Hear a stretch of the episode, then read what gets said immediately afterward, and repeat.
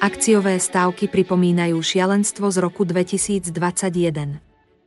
Výber správ trendu z útorka 13. februára 2024. V útorok nemali akcie dobrý deň. Zverejnená inflácia zo Spojených štátov ukázala väčší rast, ako sa očakávalo. Vyššia inflácia v očiach investorov znamená, že úrokové sadzby budú vyššie po dlhšiu dobu. Akcie reagovali poklesom o viac ako percento. Nejde však o nič zásadné ani problematické. Spotrebiteľskú infláciu totiž ťahala takmer výhradne jedna položka, ktorou je ekvivalentná renta vlastníka. Tou sa americká vláda snaží do inflácie zaviesť náklady za držbu vlastnej nehnuteľnosti. Ekvivalentná renta síce na základe novoprijatej metodológie vzrástla, no prudký pokles cien nájmov ukazuje, že ide iba o krátkodobý faktor, ktorého vplyv v najbližších mesiacoch pominie. Znamená to, že zotrvanie januárovej jadrovej inflácie na úrovni 3,9% nie je samé o sebe pre rast akcií vážnejším ohrozením. Väčším rizikom pre ne môže byť sentiment, ktorý dosahuje extrémne optimistické úrovne. Globálni investori majú najviac bíčiu náladu za posledné dva roky, ukázal prieskum Bank of America. Nejde o menších investorov, ale o veľkých manažérov, ktorí majú pod správou viac ako 500 miliárd dolárov. Alokácia nimi manažovaných prostriedkov do akcií je najvyššia za dva roky, do technologických akcií je najvyššia od roku 2020. Je tak väčšia ako počas druhej technologickej bubliny z roku 2021. Manažéri fondov sú optimistickí aj ohľadom ekonomiky, keď tvrdé pristátie očakáva iba 11% z nich. Kým pred troma rokmi boli populárne najmä meme stocks, akcie bez väčšej vnútornej hodnoty vo veľkom nakupované unudenými investormi zavretými počas covidu doma, teraz sa vo veľkom obchodujú opcie, najmä tie jednodenné. Princíp je jednoduchý. Miesto nákupu drahej akcie na vysokých úrovniach, investor nakúpi pomerne lacnú opciu. Využíva fakt, že akcie takmer konštantne rastú a preto je volatilita, kľúčová zložka ceny opcie, lacná. Tým, že akcie dosahujú rekordné úrovne takmer každý deň, šanca na zisk je veľký. Nákup kol opcie, špekulujúcej na vyššiu cenu sa tak vypláca.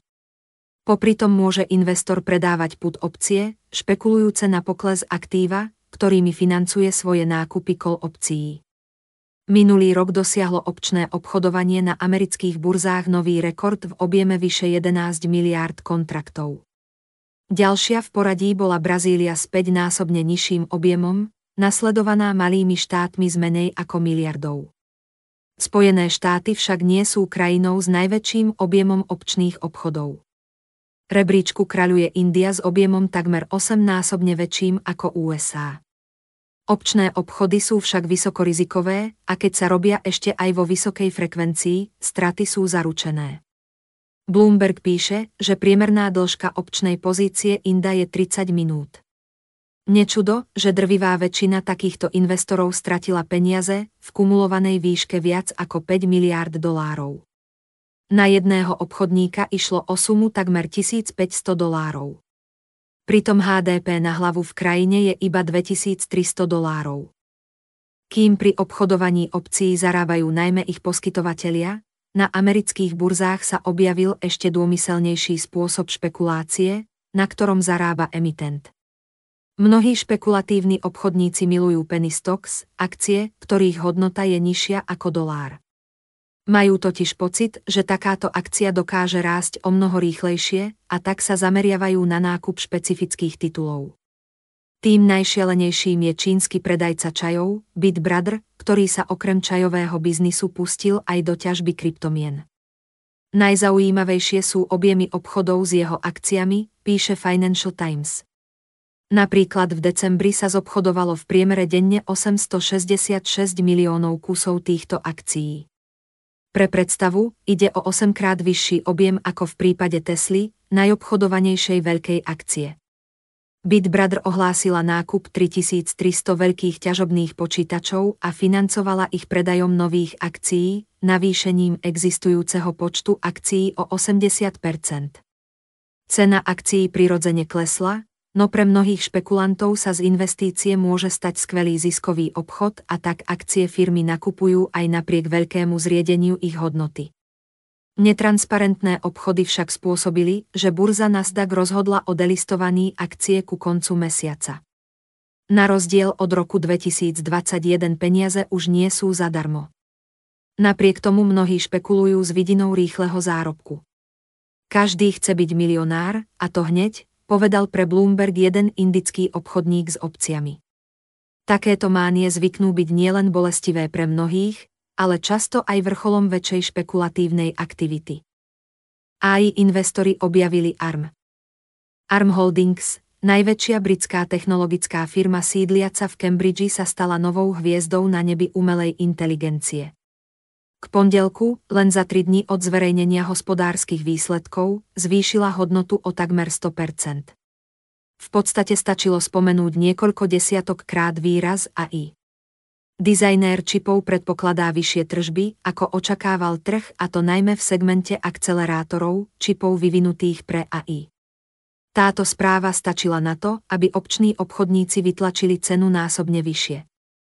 Keby sa pritom ARM stále obchodoval na londýnskej burze, stal by sa treťou najhodnotnejšou firmou po AstraZeneca a Shelly. Avšak až zalistovaním na americkej burze získal krídla. Po troch dňoch rastu sa však akcie ARM v útorok oslabili o takmer 20% Nečudo, v pondelok sa spoločnosť zaradila medzi najdrahšie na trhu. Jej akcie sa totiž obchodovali na úrovni 40 násobku očakávaných ziskov k tržbám, pričom Nvidia je na úrovni 18. Keď sú akcie poháňané príbehom, a ten je poháňaný príbehom AI, oceňovanie ustupuje do úzadia, povedal jeden obchodník. Akcie rastú, no mzda stagnuje. Na rozdiel od amerických akcií ovládaných technológiami sa nemeckým priemyselne a finančne orientovaným akciám v tomto roku príliš nedarí. Nečudo, ekonomika na rozdiel od tej americkej stagnuje rovnako ako nemecké exporty tovarov a služieb. Ekonómovia očakávajú, že sa na tom nič nezmení ani v tomto roku. Okrem firiem sú totiž slabí aj spotrebitelia, ktorých mzda stagnuje a to chcú odborári zmeniť. Podľa ich výpočtov sa reálna mzda v Nemecku za posledné dva roky prepadla na úroveň z roku 2016. A to je podľa nich dôvod na väčšie zvýšenie miest. V minulom roku narástli nemecké mzdy o 5,5%, no inflácia vzrástla o 5,9%. V reálnom vyjadrení tak opäť stratili kým v Nemecku v minulom roku mzdy poklesli o 0,4%, na Slovensku sa držali okolo nuly. Pohľad na ne však hovorí, že v reálnom vyjadrení je priemerná mzda na Slovensku stále rovnaká ako v roku 2019. Slováci sú na tom z tohto pohľadu lepšie ako Nemci, no z pohľadu ceny práce sa situácia zhoršuje, keďže sa mzda medzi oboma krajinami približuje zjavne bez väčšieho zvýšenia produktivity práce na strane Slovenska. Nemecko treťou najväčšou ekonomikou. Napriek ekonomickej kalamite, ktorú Nemecko zažíva, v útorok môže oslavovať. Podľa dát Medzinárodného menového fondu sa ekonomika krajiny v dolárovom vyjadrení aj napriek ekonomickej stagnácii dostala pred Japonsko. Dôvodom je ešte horšia trajektória japonského hospodárstva. Hlavnú rolu v tom má výmenný kurz, keď japonský jen opäť oslabil nad úroveň 150 za dolár. Pritom ešte v roku 2012 mala japonská ekonomika veľkosť 6,3 bilióna dolárov. Teraz, keď jen tak prudko oslabil, sú japonské akcie lacné, čo tiež prispieva k záujmu investorov o ne a tlačí ich k novým 34-ročným maximám. Nemecko si však svoju pozíciu tretej najväčšej ekonomiky sveta dlho neužije. Klesajúca demografia spôsobí, že do pár rokov ho predbehne India. Teda, za predpokladu, že obční obchodníci neprerobia celé bohatstvo krajiny. thank you